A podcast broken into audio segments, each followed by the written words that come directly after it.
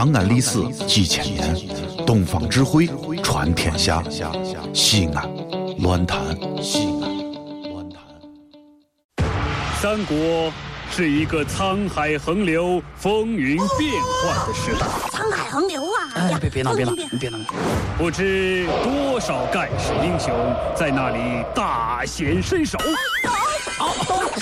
你你你你打到我了！二十，叱咤风云。正所谓江山如画，一时多少豪杰。豪杰！神田小课堂，二零一四年重磅出击，《三国演义》，敬请期待哦！滚滚长江东逝水。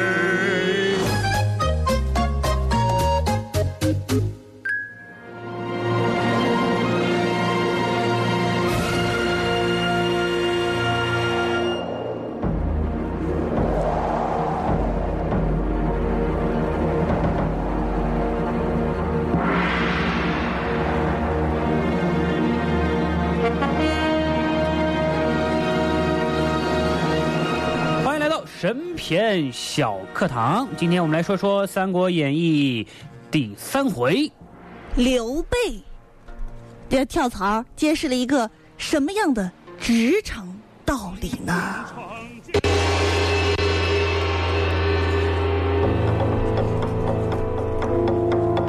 昨天说到，朝廷派出三路大军，和地方上的各州官员共同抵抗镇压黄巾军大起义。从这以后，各州地方上的官员们便有了自行招兵买马的实权。哎，千万不敢小看朝廷这一招，你对了，我从来都没有小看。这一招是很有作用的，当然，因为他的权力下放，嗯，地方官员们的利益啊就会更大。没错啊，就是给你派活了，那你就有机会赚钱了。那当然了，你很容易选择和朝廷合作。那么你要是合作，你要招人啊，所以你当时就贴出榜文啊，招募义兵。嗯，榜文发到涿县的时候啊，有刘备、关羽、张飞三个人结拜为兄弟来投军。刚才咱说了啊，这个桃园三结义啊是演义里头的啊，正史里头是没有的啊。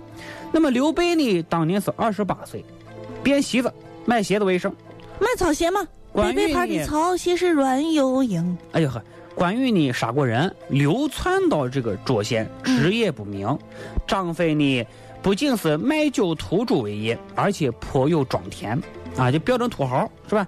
三个人当中啊，张飞是最有钱的。三个人关系贼好，中午睡觉都要睡在一块儿。哎呀呵家穿同一条裤子长大的。那不行，那张飞自己投资啊，嗯招了三百个勇士，嗯，但是没有马，也没有兵器。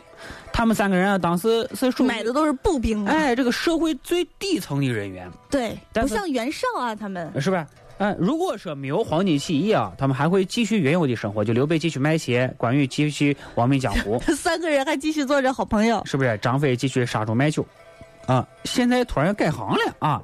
那么他改行呢，要从军的话呢，面临两个选择啊，一个要么你去投靠官府剿贼啊，要么呢你投靠黄巾军参加革命。嗯，这两个行业是对立的，你不能兼职。没错啊。对不对？你不能说我投靠呃官府，我坚持黄巾军的想法，是不是？究竟选哪边为好呢？哎，当时的实际情况啊，是黄巾军的势力比较大，政府军的势力比较小。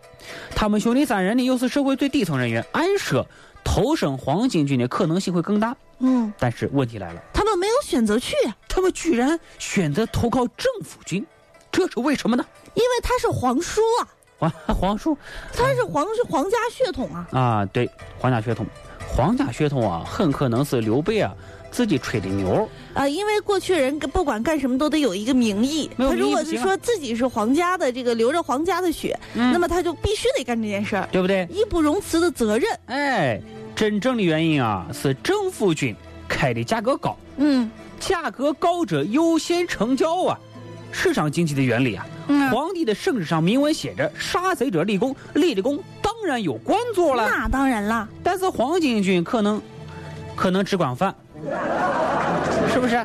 嗯，因为他们本身就是为了争夺生存权而战的啊。从战争结束的情况看啊，因为杀贼而升官的比例我是相当大的。刘备这个小贩儿最后也当上市长了，这种机会真的是非常罕见，可见朝廷是下了本儿的。另外，有两个大商家听说他们要投军杀贼啊，一次性啊，一次性就赞助了他们五十匹马。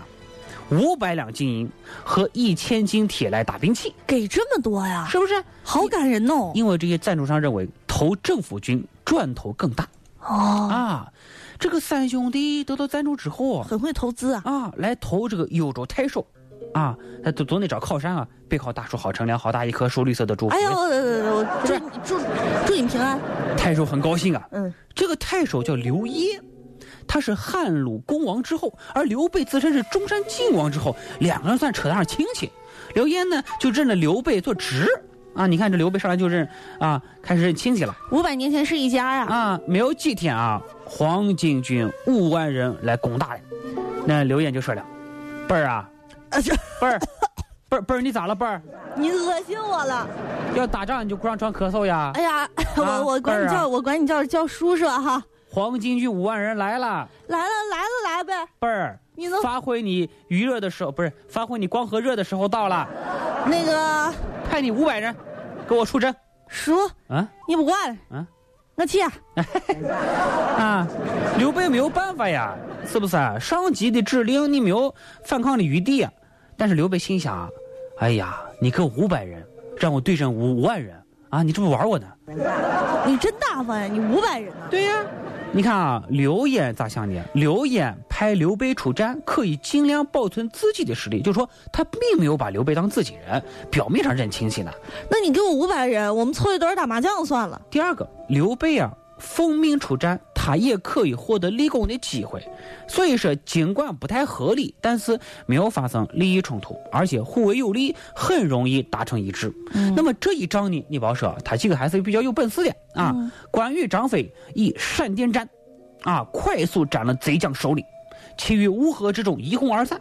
刘备捉了很多这个俘虏，大胜而回。这是《三国演义》里第一场以弱胜强的战斗，啊、那是对不对？很精彩嘛！证明他几个还是有些本事，有能力啊！五百人呐、啊！第二天，青州太守啊来信求救啊，说已经被围困了，我不行了啊！我和我的小伙伴最近都没什么心情了，快来救我吧！是不是？这个刘焉呢，就派刘备去青州助战。辈儿啊，辈儿啊！哎呦这。哥，我求你了，不这么叫我好吗？出趟我我去我去我去，这五百人是吧？就拿来吧，我走了。出趟差呗，啊，弄我呢你？哎，这个时候啊，刘焉发现刘备啊又有些价值，嗯，所以呢，他这个时候增加了五千人马给刘备，啊，没想到这次又立了一功，解了青州之围。刘备投军之后，新手上阵，居然连立两次大功，且都是以少胜多。他就算不是军事奇才，也算是走了狗屎运了。当时一看就惊呆了，是不是啊？这什么玩意？这说打就这、啊、就胜啊！但刘备心里现在有有点飘，心想：哎呀，我还可以呀、啊，啊，我这个手臂比较长，看来打仗还是比较管用的。啊！很快，刘备做出一个重要决定。什么决定？我不能跟着这个叔叔了，我得自自谋生路了。我得到冀州广宗县去，哦、投奔中郎将卢植。嗯，所以呢，这个刘焉呢，他的五千人回去了。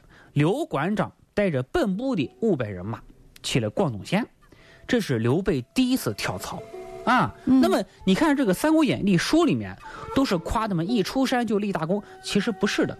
按我说呢，他们是没有功。为什么这么说呢？你想啊，刘备两胜之后，本来人马五千五百人，后来呢两胜之后还是五百人，职位也没有任何变化。你说他的功在哪儿呢？照这么干下去，他打胜仗了呀！打胜仗，但是他没他对自己来说没有什么变化。照这么下去，只有投入没有产出。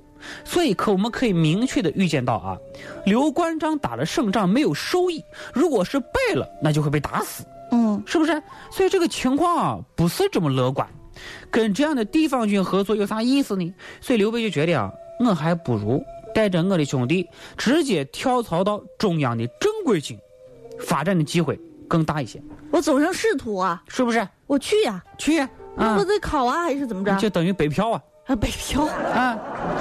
这个地方军啊，不被租房子，中央军管，刘备这一走啊，功劳全部记在地方军头上。嗯啊，所以这这就说明一个什么职场道理呢？就是利益分配不公平是导致人才流失最直接的原因。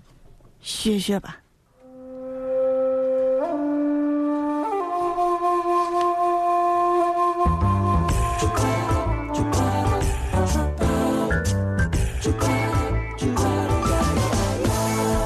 滚滚长江东逝水。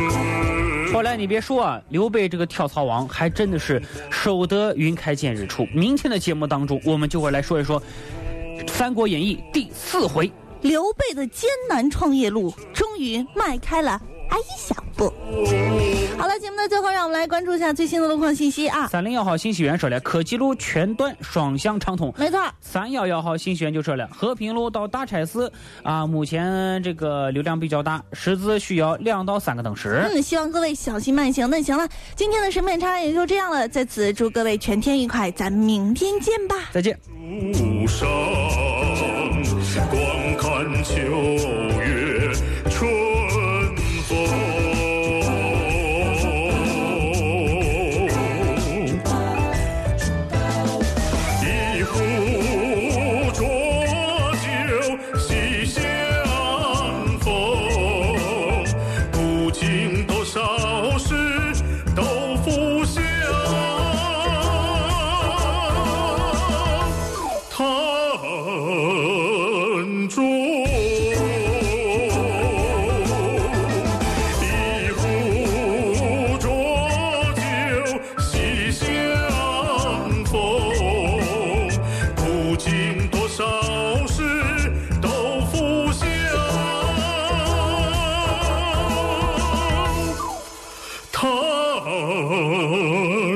中。